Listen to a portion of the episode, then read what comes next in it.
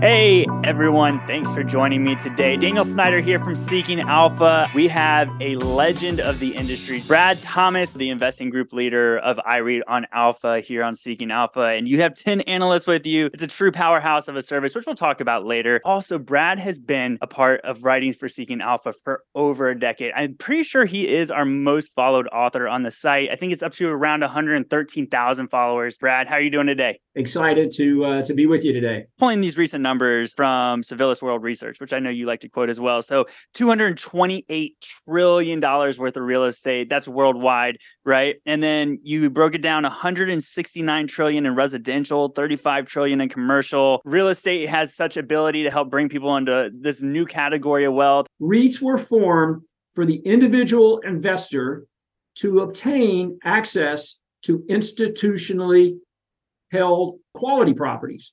Um, and so that's why REITs were formed in 1960. They've come a long way. There's been a tremendous evolution of the REIT structure over the years, but these key elements are still in place. And I want to touch on just four of those real quickly. First of all, REITs have to distribute 90% of taxable income. Again, that is just a key, key point to remember. That's why REITs have are higher yielding than most of the other alternatives we see out there. Certainly, C corporations and even the other other uh, alternatives you see in the uh, in your asset mix.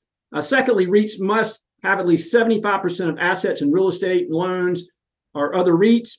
And so that's a really important part. They've got to have, they've got to hold at least 75% in real estate. And next point is REITs must derive at least 75% of their income, their rents in real estate. Last but not least, uh, REITs must have at least 100 shareholders with less than 50% of the outstanding shares concentrated. So those are the key points. So if you look at REITs over longer periods of time, back to 1991, REITs have actually outperformed stocks and bonds. So office down 17% year to date. Again, that's just through the end of September. Sectors yielding about 6.3% offices today. Net lease sector down 17%, almost as bad as office. And then let's move over to infrastructure, which primarily we're talking about cell towers and fiber. American Tower, Crown Castle, SBAC Communications, sectors down 25% year to date. And that does not include, by the way, the sell off of Crown Castle we have with their third quarter earnings. We'll touch on that in just a minute. The highlight there is data centers. Of course, we've been following data centers for a while. Full disclosure, I do own Digital Realty, I do own um, Iron Mountain. Uh, I think I've got a few shares in Equinix, so I'll go ahead and point that out. But data centers done really well. That's obviously powered by artificial intelligence. AI has been a tremendous catalyst within the data center sector, which we knew it would be. And we'll get more to the data center space in just a minute. All right, now let's move on to perhaps the most popular quote we're seeing today on Seeking Alpha. Uh, be fearful when others are greedy, and greedy when others are fearful. I've got another uh, quote I want to mention. I pointed out here. Seth Klarman, who probably everybody knows, runs a pretty big hedge fund. He talks about the margin of safety. A margin of safety is achieved when securities are purchased at prices sufficiently below underlying value to allow for human error, bad luck, or extreme volatility in a complex, unpredictable, and rapidly changing world. That's the world we're living in right now. Wake up and read the paper, Wall Street Journal. You might see Lauren Thomas, by the way, uh, or go to CNBC or go to any other media source, including Seeking Alpha, and you're going to see all of this, all of this fear baked in the market. And obviously, REITs have been impacted by by that today. Now, I'm going to tell you today why you should own REITs. Um, and again, I'm, i want to be clear. I've pointed out why not to own REITs, and I've pointed out what REITs not to buy. And, and I'm not batting, you know, uh, I don't, I don't, I don't, I don't have the best batting record out there, but I think we've been able to avoid many, many of these so-called sucker yields, which we'll talk uh, talk about in just a minute. Now, there's really three reasons why we think the REITs uh, should be purchased today or considered today.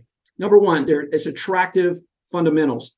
Look, First quarter, same store NOI growth, 7.2%. This is all equity REITs. Second quarter, same store NOI, 5%. Now we just went through, just started, launched, I guess, the third quarter earnings. And by the way, the average same store growth is 2% since the year 2000. So that shows me fundamentals on really sound footing.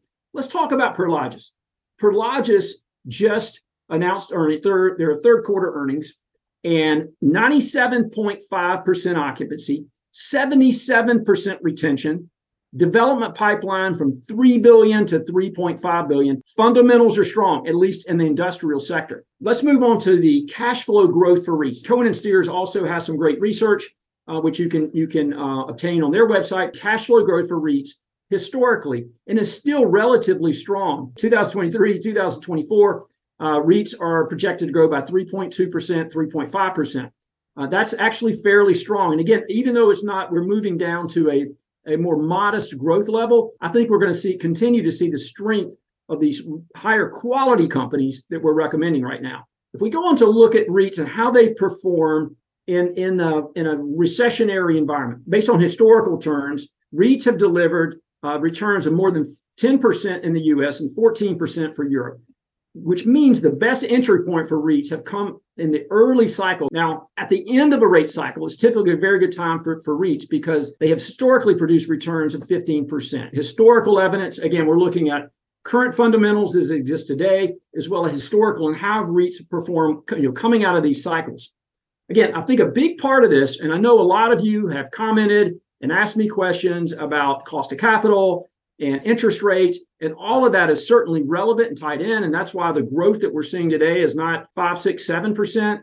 Uh, we're seeing more in, like I said, 3.2 to 3.5 percent. Now, what we're really focused on, keenly focused on, is earnings. Earnings is really the best predictor. And I've got this other quote. Many of you know Chuck Carnevale. Chuck is a very good friend. Uh, he also has a service called Fast Graphs. Chuck taught me this about 10 years ago when I just started writing on Seeking Alpha. Number one quote emotions determine market price in the short run. The next quote, Chuck tells me, is earnings determine market price in the long run. One more time earnings determine market price in the long run. We are laser focused on earnings. Right now, REITs have sold off massively. What we're really looking for are those companies that have historically been able to generate uh, growing earnings and dividends that are doing it right now, and they will be in the future. And that's important when we look at their cost of capital and their ability to transact and what are those cap rates and what is their cost of capital. So, Mid America, I'm going to touch on our favorite apartment REIT today, my favorite apartment REIT. Uh, may not be yours, may not be yours. Mid America, Mid America, headquartered in Nashville, Tennessee. Uh, they own 10 properties here in my metro area, Greenville Spartanburg market. Uh, terrific management team, a lot of experience, um, fortress balance sheet. When I say fortress, I know that term's mis- overused or misused. But look, A minus rated balance sheet. That's a fortress balance sheet. The company worked really hard to get that get that cost of capital down, and that A minus rating validates that point. In fact, if you look at the company, you can see historically they've been able to grow earnings every single year. And when I say earnings, I'm using adjusted funds from operations. So very, very stable, very predictable. Again, going to Chuck Carnevale again, earnings determine market price in the long run. This company right now, analysts are forecasting growth of 5%, 2%, and 7%. That's 23, 24, 25. So we definitely see earnings continuing to grow. Dividend will continue to grow. Let's go to my favorite cell tower REIT. Again, I mentioned there are three American Tower, which, by the way, I know it's confusing. American Tower invests in America and outside of America and Crown Castle only invests in America. And then there's the third player, CBAC. Now, we just wrote a deep dive on Seeking Alpha on Crown Castle and American Tower, mostly focused on Crown Castle because their earnings just came out. They actually did perform well. And we actually said the earnings were not going to perform well. We were projecting modest earnings for the company, in fact, negative earnings, which is in fact what they are, what analysts are forecasting for for Crown Castle negative earnings. I like the company. It's a deep value play but I like American Tower better because you also you get deep value plus you get a very high quality company with again much better earnings profile than you get with Crown Castle. The other thing I get with American Tower is data centers. I don't get that with Crown Castle. So you can take your pick. American Tower doesn't pay as high of a dividend, doesn't have a high of yield, but the payout ratio is much lower. Crown Castle's payout ratio is elevating. It's moving up. It'll probably hit 90% next year if analysts are correct with their forecast. So I like American Tower is a much safer bet with a much better earnings profile and very, very good management team. Crown Castle does as well. Moving on to my favorite data center REIT. Now, I want to highlight this. I'm not going to buy Digital Realty today. We've got Digital Realty a whole. We had Digital Realty as a buy when there was a short sale, a short attack, uh, maybe actually there's been multiple. Uh, we we navigated through all of that. We had buys and strong buys on digital realty. Today, we've got a hole. The company has actually moved into sound value. Obviously, artificial intelligence has been a catalyst for this sector and this particular REIT. I like this REIT the best. again, let's go back to that earnings history. Very, very strong, stable earnings and dividend history. We think that will continue. We like the new management team. It's a younger management team and a younger board, which we think there's also re- shuffling is really good to have some, from time to time in, in the, within the board and the management team. Triple B rated company, trading at pretty much a sound value, fair value today. So wouldn't wouldn't go hand over fist with digital. We're definitely going to continue to own it. We think it's got more room to run. Analysts are forecasting six six percent growth in 24 and 25. All right, now let's move over to Prologis. Uh, Prologis, I mentioned earlier, no need to go into that. They have really their earnings was really good. Again, they their same store numbers are excellent. Their occupancy is excellent. Development pipeline, A-rated balance sheet, so certainly can call that fortress. In terms of valuation, shares are trading at 22.2 times. Their normal valuation is 27.9. Now I know you may be asking yourself, what about what about normal? What is the new normal? I mean, obviously, we've got higher rates right now. That's absolutely true. And again, the, the best indicator of that is earnings. Now, in the in the year 2023, analysts are estimating negative one earnings or growth in 23. Same for 24. But here's the thing: when that development pipeline kicks out, hold on to your seatbelt. Uh, growth for 25 is 20% growth analyst forecast. So again, deep value pick. We know it's going to take some time.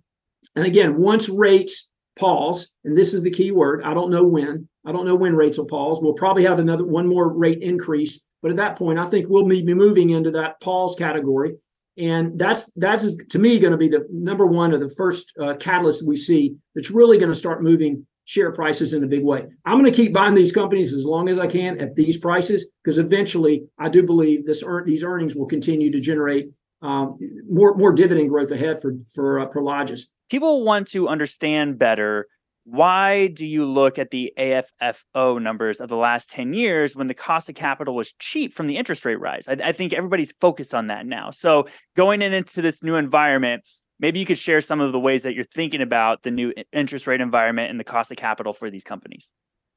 Yeah. So, again, this is a great topic. And I, I want to go back to you know my career as a developer. So, when I built back in the you know 1990s and two, early 2000s and i would go build an advanced auto parts store typically back then i don't know what rates are i mean i remember i remember financing one of my first stores at about i think the interest rate was 9 or 10 percent and but i always look for that cost of capital you know what is my what is the bank going to charge me? What is the equity? And by the way i didn't put a lot of equity in the deal so most of my cost of capital is whatever the bank bank would uh would charge.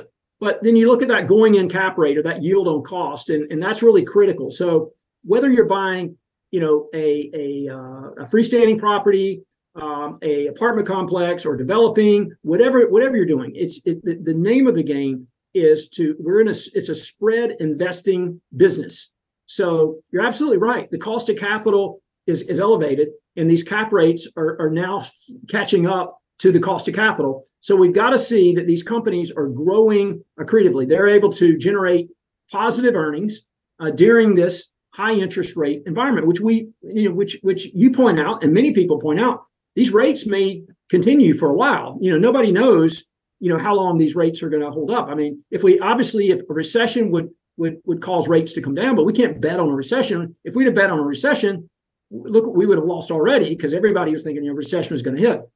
And so I think we've got to look at it along those perspective of we look for those companies and try to stress test, Daniel, the companies that are able to generate earnings growth in, in utilizing their cost of capital they have right now, and what are their investment spread today, and how are they going to be able to create you know create uh, earnings going forward. Again, that's where I think the, the real key is. But in terms of valuation, using those valuation numbers, what I try to do, and I didn't have time to go through this, but I also look at what did what did the company trade at 10 years ago? I mean, I don't I don't really believe in this. I mean, one one metric is let's look at their average or normal valuation, you know, over the last 10 years.